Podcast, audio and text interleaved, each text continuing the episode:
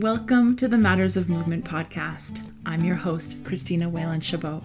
Join me in exploring all the things that impact movement and how we can all strive to move better to feel better as I interview movement experts, researchers, and real people who have made big and inspiring changes in their lives by turning to movement and wellness. Thank you for tuning in to the Matters of Movement podcast. Today, I am really excited to welcome our special guest. Alexa mm-hmm. Idama. Hi, Alexa. Welcome to the podcast. Hi, for having me. No problem. I'm so happy you're here. So, full disclosure, I learned of Alexa and her work in June of this year. And after devouring all of her content on Instagram, I was really excited to discover that she was part of a panel discussion called Your Movement Science is Racist, which was so good, by the way. And I'm still waiting for part two. Yeah, I think I think um, I think Jessel is working on hopefully having something out soon. Oh, good, good, because it was important information for everyone to have. But in all seriousness, I really appreciated your contribution. It was really meaningful, it was succinct, and it resonated me, with me in a really big way. And I feel like it bounced around in my brain for days and the weeks afterwards. So I'll tell you why, because I actually come from a research background. And when I did my master's in exercise physiology all the years ago, I can tell you right now that there was not one person of color in my project.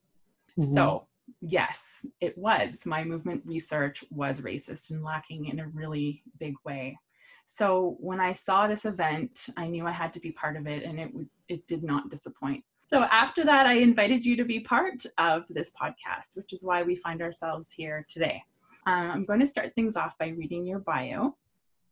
Alexa is a Pilates teacher who has been in the health and wellness space for almost 18 years. Prior to Pilates, she was a personal trainer and yoga teacher.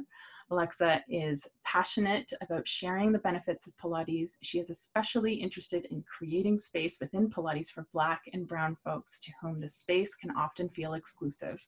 Alexa is also a wife and mother of two young boys. So let's do this. Alexa, why don't you tell me uh, why Pilates is so important to you specifically? So, like like said in my bio, I came to Pilates. I came to Pilates after having been a personal trainer, yoga teacher, fitness instructor for a really long time. And even though I felt I had learned so much already about how the body moves and the health and wellness space, when I came to Pilates, it's almost like I got a complete re education even after learning the mechanics through my personal training, training and working with clients, even after like dedicated, because I dedicated myself to yoga for about six years exclusively. And, you know, yo- yoga really puts you in touch with your body. I came to Pilates and there were spaces in my body that I did not know existed that it woke up. And I felt like if I had been doing Pilates all those years that I was personal training and teaching yoga, I would have been so much better of a personal trainer and a yoga teacher. And when I look back at things now, even though I didn't do it intentionally, I, I wonder if there are times when when I did them a disservice um, as a trainer and as a teacher, just because I didn't have that knowledge that Pilates has given me now. And and still, I'm still learning so much. I have to say, I still feel like a little bit of a baby in the Pilates space because I've not been only been in the space for about three, going on four years now, and I still feel like I am just like chipping away at the tip of the iceberg. But it's it's a wonderful practice. It is so it is so awakening to the body and to the mind. And definitely, if you are teaching yoga, I would recommend at least taking a few Pilates sessions and just seeing what that can do for you as a yoga teacher too. Yeah, mm-hmm. absolutely. Mm-hmm. I mean, I've been mm-hmm. teaching Pilates probably for mm-hmm. 12 years now, but on a part time basis. And yes. I too feel like a baby and mm-hmm. like I'm chipping away at all the yes. things. There's so much information to learn. Yes. And, and I feel like the learning is, is basically forever. I'll, I'll never stop mm-hmm. learning. It's continuous. Yeah. And I, I, will say so when I say I've been in the space for about three to four years, I'd actually taken a mat certification Uh, you know, probably about 10 years ago, like a really, really long time ago at the start. But it wasn't a great certification. It taught me the basics of mat. And I taught, you know, I taught a few classes on and off. I would go back and teach Pilates. Didn't really feel so connected with it. But then I took a reformer session with a friend of mine who was going through her training. and that just changed everything for me i feel like the equipment like woke things up that i was not where i was like oh my gosh i didn't know thought this was just a gym machine and actually it is, it is so much more so yeah so i feel like my passion now is to like say hey if you have not heard about this you need to be trying it out and you know at least try it before you knock it and hopefully you'll like it and it will yeah. do for you what it did for me yeah mm-hmm. so that goes into our next question yes. who do you feel should be doing pilates I feel everybody should be doing Pilates and is not just somebody who wants to who wants to start a fitness regimen. Even if you have an established workout, you know, workout regimen, or if you're an established yogi and you have a practice in whatever field you're you're practicing in, Pilates can help make that better. Other things don't necessarily make Pilates better. So yoga, even though yoga gives you awareness, I would not necessarily say it makes my Pilates practice so much better. However, my Pilates practice makes my yoga practice a lot better. The way I move in my yoga practice is so much safer due to Pilates. It gives me awareness of muscles that there's a lot of times when teachers in yoga will cue, just let your breath guide you into it. And while that's really true, it might take a hundred years for your breath to finally guide you to your hamstrings. Whereas Whereas Pilates will be like, if you're not using your hamstrings, there's no way you're going to do this exercise. Yeah, exactly. So I, yeah, so I, I feel like Pilates is, in order for this exercise to happen, these are the things in your body that must be waking up. And in that sense, you don't have to spend so long looking for things. I felt like when I was in yoga, I'd be like, oh, eventually this is going to work. And I was in the Ashtanga side of yoga. So that's a little, yeah, that's a little bit more, um, and maybe not traditional, but it's a little bit more structured than other yoga practices. And I would wonder, like, why is it that I cannot do this posture? Why is it? And now I, now that I do Pilates, I'm like, yes, I know why I can't do it because this, this part of my body is not strong. I'm not connected to this space. There's no way I'm going to get my leg to do certain things. Um, so yeah, so I feel like Pilates gives you that understanding of which muscles are dormant basically and of how to wake them up. So, Alexa, why don't you tell me how someone could start a practice? My number one answer for that would be um, go to a local Pilates studio. While you can work with a teacher at a gym that just teaches mat Pilates, I feel like you do truly get the full benefits of a Pilates practice if you have access to at least some equipment. And a lot of studios actually have a lot of flexibility when it comes to what they have on offer. You can do one on one sessions, which I know you know in terms of budget might not be in everybody's budget but the studio i go to for example offers group classes and those classes are within the same price range as a yoga class. And while some of them might be mat based you'll get classes that are tower based or reformer based um, you know sometimes the teacher will take you on the chair and i feel like when you get when you get a good you know when you get a good range of um, equipment versus mat in your in your routine your workout and your pilates workout um, you get more of the benefits of the practice. So local studio is number one. If you can't make it to a local studio i know there's a lot of teachers that also teach out of their home. So it might be worth just looking um, on facebook market trying to find a teacher who has like a home studio. That's also a really good option.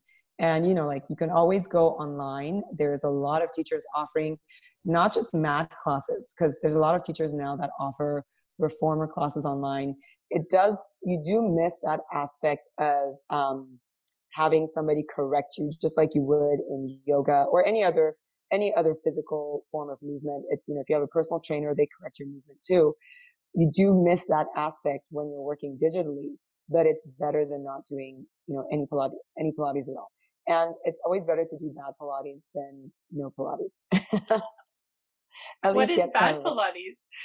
Um, so bad Pilates is Pilates where you're not necessarily working from the center or from your powerhouse.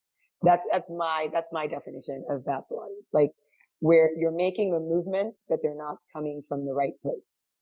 Okay. And what, like, like I said, bad Pilates is better than no Pilates because even if you start out making those movements, um, you know, maybe not being 100% connected to your powerhouse, the more you practice, the more you will start to get in tune with the movement. And eventually there won't be too much choice but those spaces for those spaces to kick in. Yeah. So it might take you a little bit longer to get there, but eventually, you know, whatever is supposed to be working will start to work. You'll start to find it. Yeah. Mm-hmm. And it's such yes. a good investment, right? I feel Oh like, my goodness. Like anything that is really good for you, mm-hmm. there aren't there aren't a lot of shortcuts. You just have to do the work mm-hmm. and and yes. it will come and you will be grateful for the work that yes. you've done. Yes, yes. And you know, like like I completely understand. You know, I don't want to zoom that note like that everybody has budget issues or can't afford Pilates. But I do understand that for a lot of people, it is it is a matter of how much because Pilates is more expensive than than most other types of exercise. It is like personal training in a lot mm-hmm. of ways. Um, however, I would say even if it's once a month, make that investment in your in your health. Like even if you can just see somebody occasionally, try to invest in the session, and then you can supplement with online videos or with books. Um, you know, you can maybe get a DVD. There's lots of those at Goodwill. Yes. Uh, and lots of really good DVDs too at Goodwill. So, and a lot of platforms will also give you trial periods. So it's worth like, you know, checking to see if you can join a platform and maybe yeah. just see a teacher occasionally. Mm-hmm. Yeah. Yes. I agree. And the other thing too is that if somebody is doing, um, you know, an occasional lesson to really mm-hmm. try to bring that home with them you know yes. to and, and that's what i like to do as a teacher anyways i like to send people home with mm-hmm. things to think about love it when people re- report back to me that they're sitting taller in their office chair yes. or correcting their posture while they're doing the dishes all of those things count right and if you can get a good teacher that's willing to give you those little tips and mm-hmm. um, i think that that's really important Absolutely. No, it's absolutely. And I, I feel like that's probably the main reason I am still doing this. Um, there's been so many times when I feel like, oh, you know what? I think it's time to maybe look at other professions and then I'll go see a client who, you know, doesn't have plantar fasciitis anymore or yeah. is, you know, tells me my back pain went away and I didn't think it ever would. I'm like, oh my gosh, like this is really working and it's really changing. It's really changing people's lives, you know? So yeah. Yes, yeah. definitely. and like you said, I always give homework. Yeah, um, it's like it's like it's, it's one of the things. If you're working with me, it's very likely that you, will start to get little sheets to go home with, and I'll be asking you to Um, yes. So one of the things we talked about in terms of mm-hmm. bringing access to Pilates to everyone. Mm-hmm. One of one of the biggest problems, in my opinion, is mm-hmm. that Pilates is not diverse enough you walk into a class and it's primarily Caucasian people. Mm-hmm. What, in your opinion, can be done to make Pilates less exclusive? So, my number one thing, and I, I've been thinking about this, and one of the main things I feel is people who are running the studios need to want to have non-white people coming in. They need to want to have, they need to understand that other people also want to do this practice. And if they open their doors, they would be there. The area I live in has a very large Korean population. Okay. And you will find that when spaces are open to and provide services in Korean, that the Korean population will frequent those studios and they will frequent those businesses. Right. You know, just because they, one, they feel welcome that you've made an effort to speak to them in the language that they understand. And two, they, you know, like they know that you care enough about them to, you know, to, to open the doors to them. So one of the studios I work at, I feel like there is definitely an effort that is made towards the Korean population. The website indicates that we speak Korean.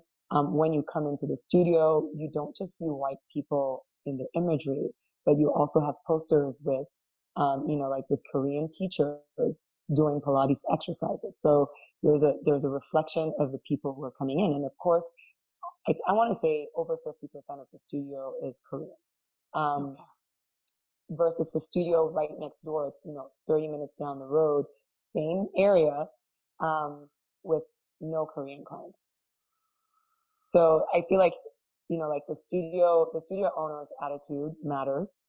Um, the imagery that the studio owners put up matters when people come into the studio and don't even see anybody closely, you know, like not even closely resembling them. yeah. it's very clear that um, you, you're not the number one person in the thought process.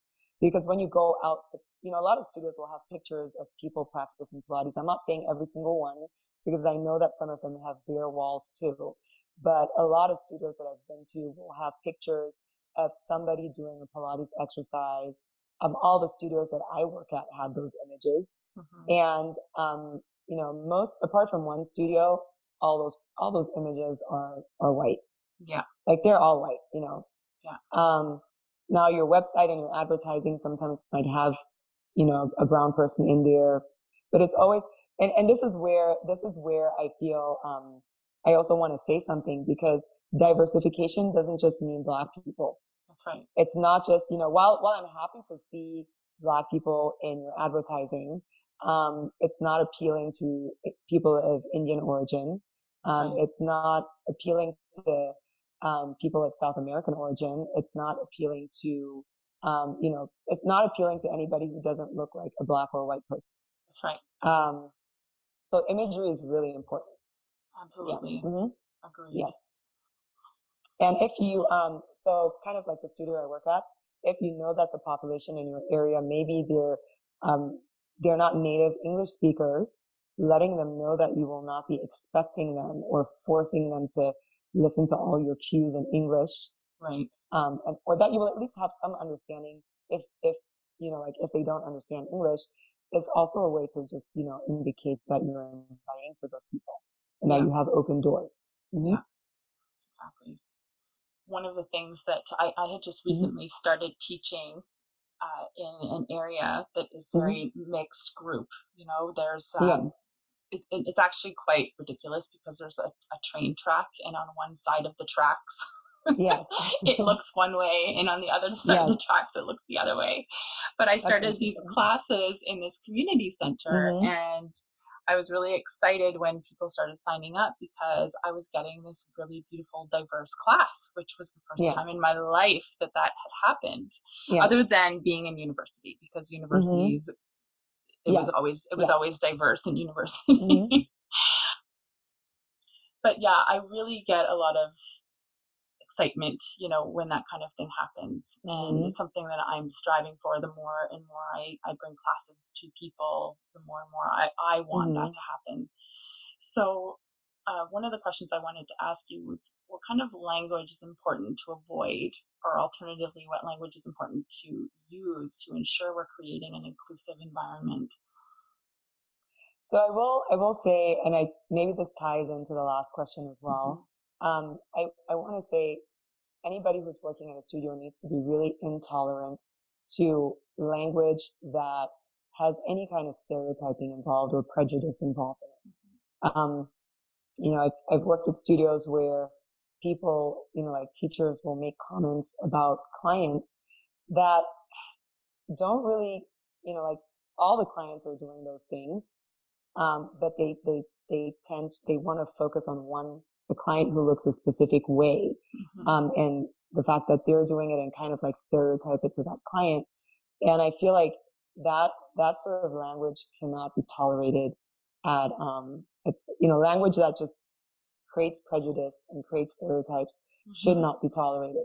In terms of language that, um, that should be used, I feel, and it's, it's hard to say exactly what welcoming language is, right. but like, like I said in my last point, if you, if, you know, if a, if a, if your area has a lot of Korean speakers mm-hmm. and the Korean speaker comes in and you say, instead of saying hello, you say 안녕하세요, right? You might not say it perfectly, yeah. But it's it just lets them know, hey, they're making an effort. Right. Right. And it goes, you know, like that's that's the one example I can think of right now.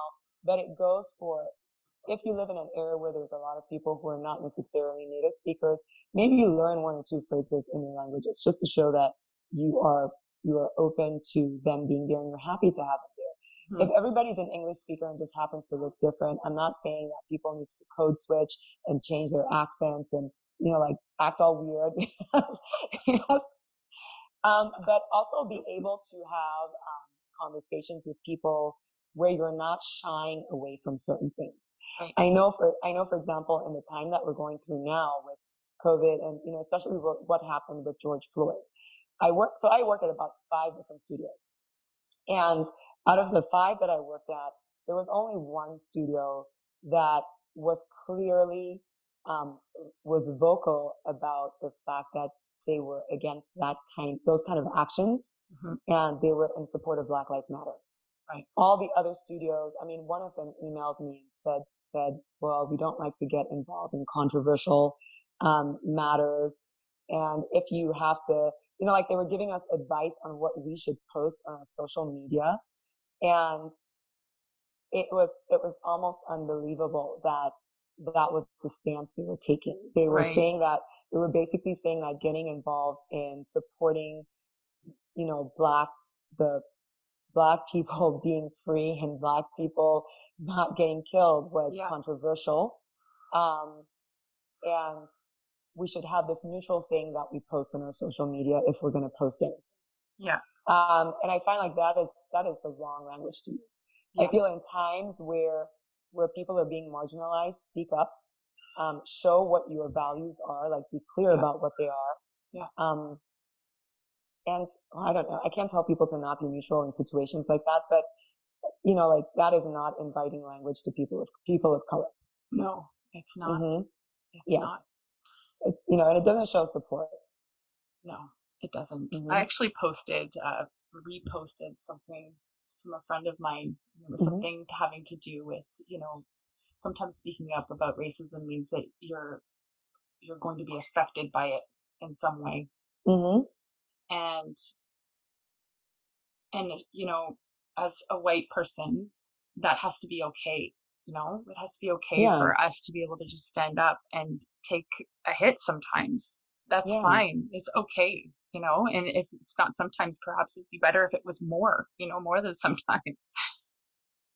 And I, I feel like i feel like people speak up about so many different things right? It is not uncomfortable for me to if somebody you know, like if, if somebody came out and was talking about, um, casually talking about how they raped somebody, I would have no problem speaking up about that. It would not be an uncomfortable thing to speak about.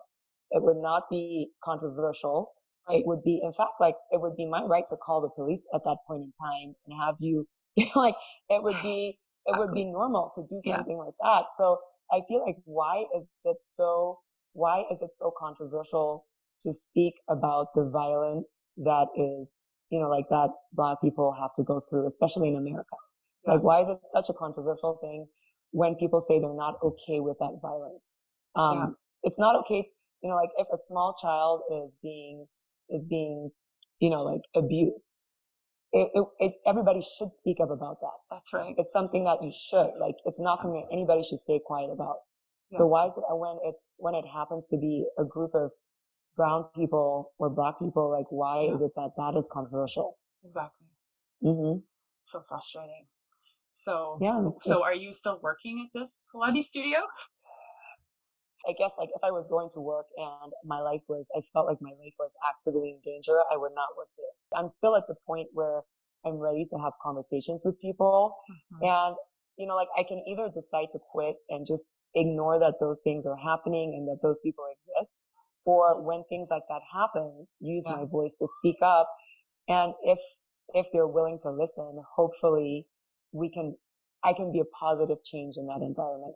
Right. Um, now, yes, so I, I am still working at some of those studios. And I will say at, at some of the studios where I've had conversations with people, yeah. there have been times when people are like, I didn't even realize I was doing this. And I am going to, you know, I'm going to start working or start learning more at least yeah. about how I can be a better person. And in those situations, I'm like, well, if I would just cancel that studio and left, then um, they would have forever been, been, you know, just kept doing the things they're doing and nothing would have changed. Yeah, so exactly. I'll be here for these, for the clients that I'm working with and the people whose lives I'm actually changing.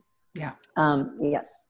So yeah, so I'm still work. I'm still working at most of the studios yeah. that I was working at before, mm-hmm. and I guess like over time, I'm hoping that we can just we can just move into a space where I'm not getting emails that are mm.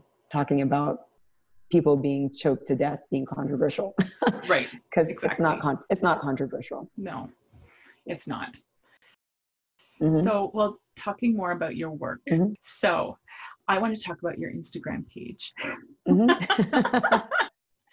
because I can tell you now that if I when I go into my saved posts, mm-hmm. more oh. than a few of them are yours. So, anyways, I'm really enjoying your work. Mm-hmm. And uh, so, how has your Instagram developed, and how does it compare to your teaching in the studio? I wasn't that active on Instagram even a year and a half ago. I, I had started my low impact fit page, but I wasn't 100% sure where I wanted it to go. All I knew is that I I came out of a lot of injuries mm-hmm. and I still enjoyed working out. However, I didn't, you know, I didn't do a lot of high intensity anymore, but I, still had a good workout, workout program, workout regime. And I knew that there were other people who must be going through the same thing as me. And a lot of what is offered on Instagram is either like when it comes to the Pilates world, it's either very beautiful dancey type moves with, you know, like people doing dance routines that look very visually appealing but when I try to do them, I'm like, my, my leg doesn't even do that. yeah. um, and then you have the other side of Instagram where it's like 20 year olds or very, very genetically blessed 40 year olds who are doing the most high intensity workouts, jumping upstairs. And I'm like, if I did that, I would need an ice bath straight after. Yeah. And I think my my whole thing was like I wanted to see if there was a community um, or people who enjoyed just doing workouts that were effective, but they were low impact as well. And if you wanted to do Pilates, do Pilates too. So let me go back to your original question of how my Instagram differs from my teaching. Yeah. So I, m- most of my teaching is Pilates. I only teach one um, yoga class a week now, and I only teach one barre class. I've, I've yeah. purposefully over the years phased out everything else because Pilates teaching is the most low impact on my body and gives me enough space to still have the energy to do my own workouts which when i was mainly teaching yoga i felt like at the end of a teaching day i just couldn't do anything else. Like it was like i was physically exhausted but i was not necessarily physically exhausted in a good way. I was just tired. Whereas pilates still allows me to to do other workouts. So most of what i what i teach is pilates. Mm-hmm. and it's really hard for me to show that on instagram because i teach a lot of classical pilates which I, I'm still trying to work out a way for how that would make sense to people who have never been to a Pilates studio. Right. And what I don't want to do is discourage, like, I don't want people to look at it and be like, oh, this is really strange. And I don't have access to any of that. So I'm not going to, you know, I'm not going to bother following or yeah. looking into what she's doing. Yeah. I do want people to be curious and say, hey, let me have a look. What is this girl doing? It is low impact. Oh, she does Pilates. I've never considered Pilates. So yeah. let me try, let me, let me try Pilates. Um, yes. So in that sense, my teaching, which is mainly classical Pilates, differs from what I show because a lot of what I show on my Instagram is not necessarily classical Pilates. When I do Pilates, it generally is classical but I also have a, lo- a, lot of low impact variations, low impact options. I've recently started doing a lot of TRX workouts because quite honestly, apart from Pilates, I do a lot of TRX. Yeah. It is like my, my second go-to or my third go-to. Um, and I found like people like that. They seem to enjoy that. So I started posting a little bit more on that, but I barely teach any TRX. That's just me. I personally do right. TRX and I teach very little. Right. Yeah. So I guess that's, that's the main difference is I teach a lot of classical Pilates and um, on instagram i show a little bit more than that yeah. and over time i might find a way to incorporate the classical into it into my page a little bit more and have it make sense to people who have never been to a studio yeah well, I mm-hmm. love that. I feel like it's a really nice entry point. That's what your your your page is like yes. that, right? It's like mm-hmm. it's inviting, it's simple, mm-hmm. but really wonderful, supportive exercises to just help people get through the day, mm-hmm. right? I really loved your office chair video exercise. So when you're putting those things together, what mm-hmm. is what is going through your head? How how do you lay this all out? So it's really interesting. So the office chair video actually came after probably at least 10 people had requested that I do something. Like people kept messaging me and saying, Can you do something for us who sit in the office? I kept thinking, Man, but I don't sit in the office. so, what am I, you know, like, what am I, I, you know, so I'd ask my husband, How do you feel? And, you know, like, what, like I know shoulders ache, but what else can you do? And w- for those who are actually going into the office, what would be like the least weird stuff that you could yeah. do if you're on break that is actually effective? Because I see all these, I see a lot of people posting stuff, and I'm like, man, you would not plank in an office. Like, you would not put your feet up on a chair. It has to be like somehow realistic. So I, and then uh, in addition to that, I had, I had been through a lot. I was in an accident a couple of years ago, and I went through a lot of like physical therapy.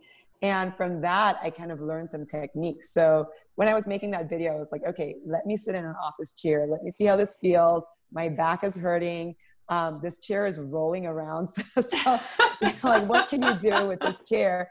And I kind of sat and played for a little while um, with stuff that I kind of, you know, like this. Okay, if I had a barre class or if I did Pilates, this is a mm-hmm. stretch I would take. So you know what can we do on this office chair and how can we transfer that to this chair so i guess when, when we're talking about that particular sequence mm-hmm. uh, part of it was my physical therapy so things for the neck that, yeah. that was and some of the stuff i did with stretching the hamstrings was from um, you know working on the ladder barrel in pilates like okay. some of the ballet stretches um, and I think I did, um, I think I did tree on, I'm trying to think of all the things that I did. I was like, I did some stuff which I do on the reformer, like kicking the leg out and finding yeah. a hamstring stretch. And, you know, mm-hmm. so it's inspired by many different things, but mm-hmm. all the things that I actually do myself. Yeah. And I find are effective and hopefully would not be super weird if you actually went into an office. Yeah. Your colleagues colleagues looked at you and were like, "What are you doing?" Oh, no, she's just stretching. That's okay. well, perhaps they should mm-hmm. adopt it as an office practice. That would I know, yeah, useful, right? Yes, and it does actually feel good. Like you know, like you open up spaces, like like you know, the stretches I showed.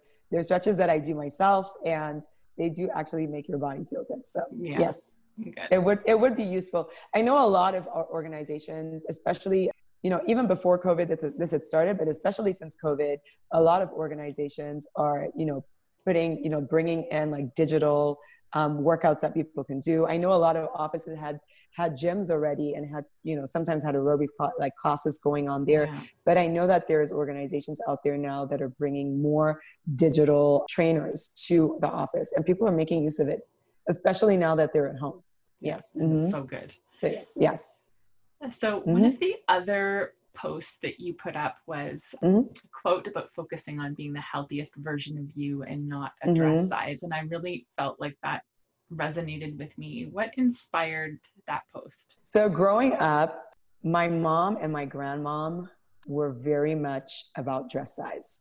Okay. And yes, and my mom and my mom was a very small, you know, like my grandmother was a little bit chubby, but my mom was a very small woman for most of her life and she was very focused. I think she had had it drilled into her by her mom that being thin was you know like was the ideal and you needed to mm-hmm. be like i think in the 70s all the magazines used to tell women that they needed to be under a size a european size 38 what? Because um, my mom is german which is which is probably a size i want to say like a size four. So you needed to be okay. under a size four to be considered um, healthy. And that was that was the size that everybody wanted to be under a size 38 or a size um, american size 4 so my whole life you know that was the aim was to not get bigger than a size 38 like a size 4 yeah. and I, I, was always bigger than a size 4 i was always i was always a little bit bigger than i was supposed to be. Um, and i remember like like you know my mom was constantly striving for this. And it was always like we got to do diets and we've got to like make sure that we don't you know like so that was like the constant talk that i grew up with. And my mom died at 46 and despite all of her sizing like despite all of her trying to achieve at you know a certain size towards the end of her life she wasn't that size anymore. But she also due to all the low fat and low calorie and the restrictive the restrictiveness of a lot of the foods that she was eating, I feel like she didn't get the nutrients that she needed. Right. And and that was also a big part of where I started my health journey. We started when she got sick, she had cancer. When she got sick, we started looking at what nutrients we were putting into our body versus how many calories right. things had in them. And it was for us, it was almost this big shock to see that we had been eating a lot of nutrientless food that had been advertised as healthy. Right. And was probably her, her illness could probably be at least partly be attributed to what we were putting in our bodies. Right. Um, yes. Yeah, so when I talk about this a dress size not being not needing to be your main focus and your health needing to be your focus, you will get to whatever size your body is supposed to be mm-hmm. if you focus on getting the most nutritious food. Right. So nutritious food and having like, you know, a healthy movement pattern, not exactly. killing yourself in the gym, like not jogging for five hours a day so that you can fit into this black dress on Saturday. Right. But having a good balance between nutrition and moving and working out will get you to where your body needs to be. And balance is so much more important than a dress size. Absolutely. Mm-hmm. And one of my really good friends is actually mm-hmm. a stylist, and she mm-hmm. has told me that none of the sizing is standard. Mm-hmm. So you can go in to a variety of different stores and put on the clothes that fit your body, and they'll be different sizes because yes. there's nothing straightforward about how they mm-hmm. how they determine sizing and clothing so on top of that you know there's all of that to keep in mind as well and i yes and i commented on that post just saying that you know as i as i get older you know i'm in my 40s mm-hmm. now and mm-hmm. as i get older my body is changing and probably the heaviest I've ever been, aside from mm-hmm. being pregnant. But I'm also the healthiest I've ever been and mm-hmm. the strongest. That's why it really resonated with me because I was just, it was very important to me and for the people that I work with to keep that in mind. Yes. And I and it's it's funny you say that about being the strongest because um, a lot of times when people are bigger, they're naturally strong. Mm-hmm. They're they're just they have more physical force than um, than really small or tiny people. Right. And sometimes in life we need that physical force. Yeah. So it's not necessarily a bad thing to be to be a larger person because yeah. you have more power, like you have more physical strength than somebody who's smaller. I remember when I um, when I was really deep into my Ashtanga practice, and everybody everybody at the studio was on like really. This was not to attain a dress size, but right. you know, you know, like especially in the Ashtanga world, you know, it's it's recommended to be vegetarian or vegan, and um, don't eat before practice.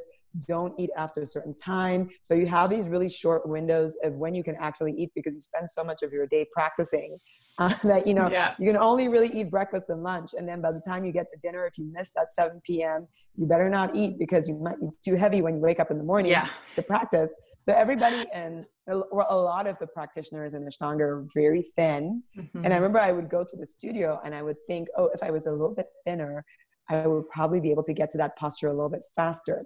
And um, you know, so I would I would be a little bit restrictive there too.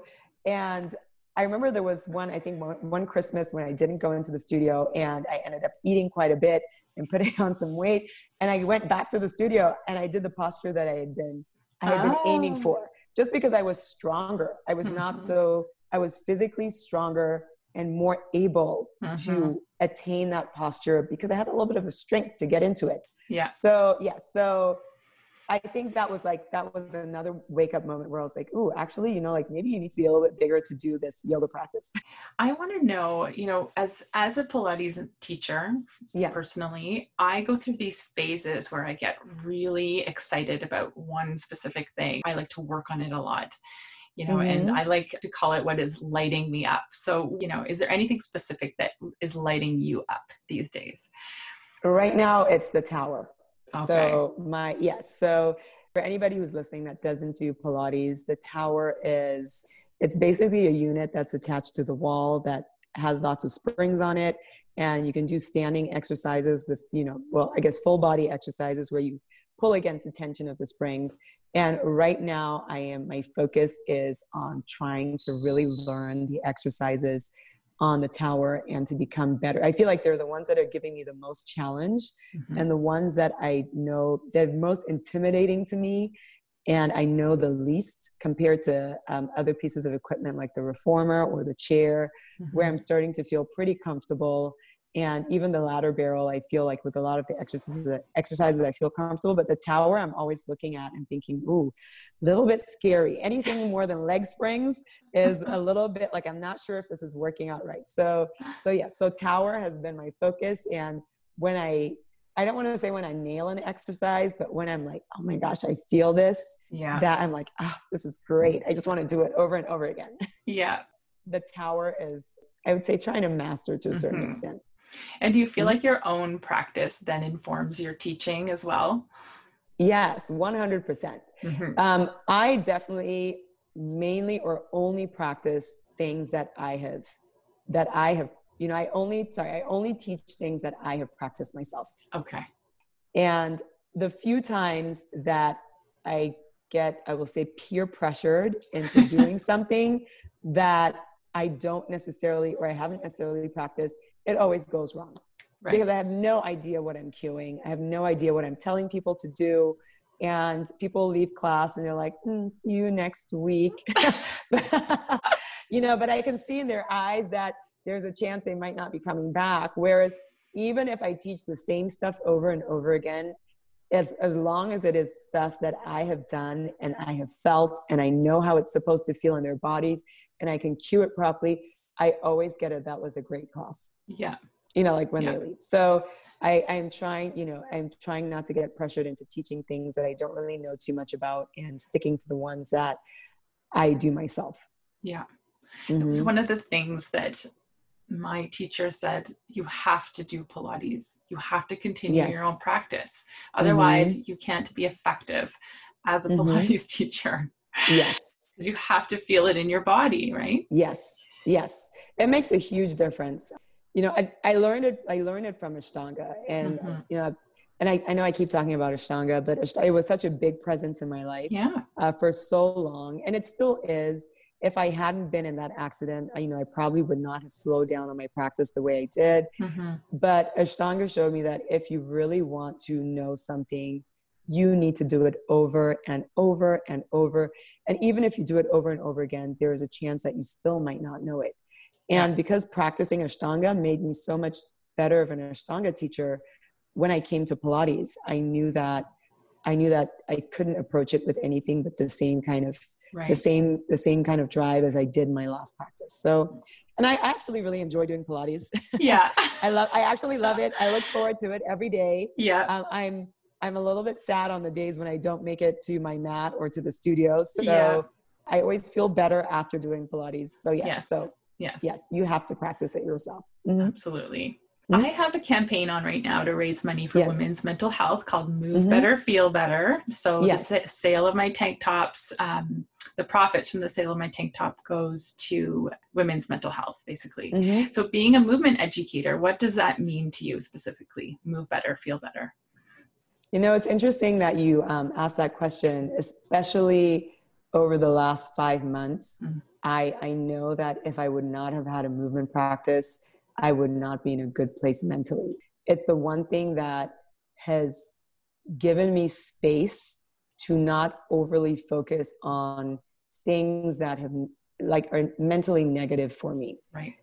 I feel like one with COVID, when when when we first started lockdown, there was definitely this sense of anxiety for me of like what's going to happen. Will we ever open up?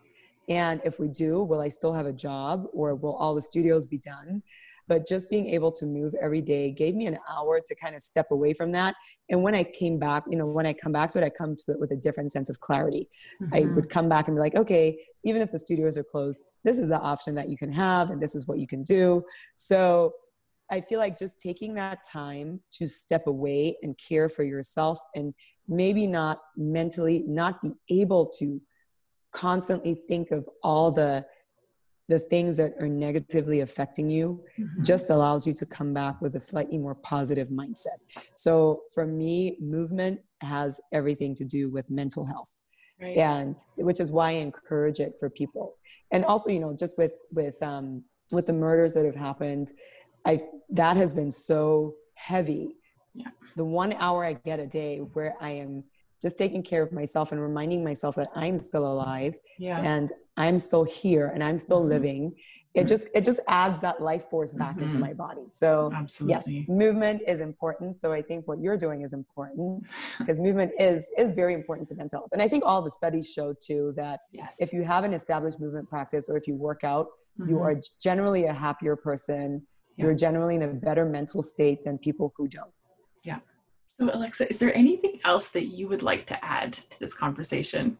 We have talked about so much. Um, yeah. I just want to like I just want to encourage people to go out and find a movement practice. If it mm-hmm. if it's Pilates, even better. You yeah. Know?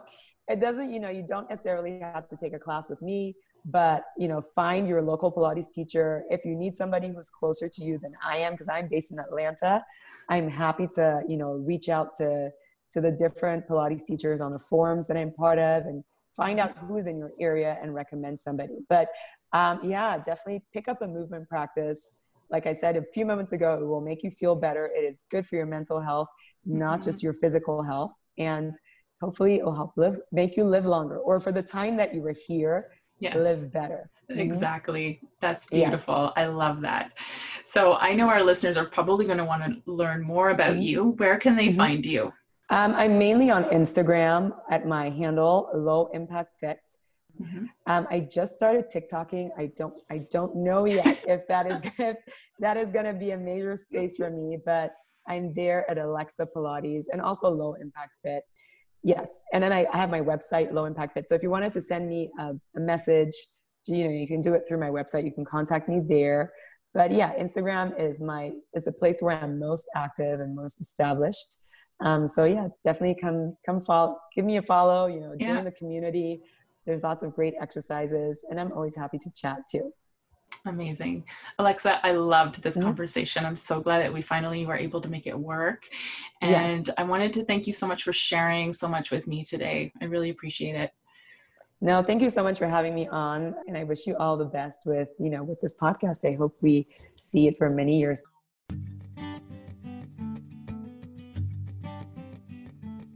Thank you so much for listening in to Matters of Movement, the podcast.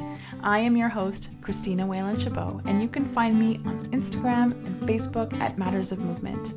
And if you want to buy a tank top or just check out my website, you can do that at mattersofmovement.ca. In order for our podcast to reach a bigger audience, you can show your support and love by subscribing to, reviewing, and rating this podcast. See you next time, where we will continue to explore all matters related to movement together.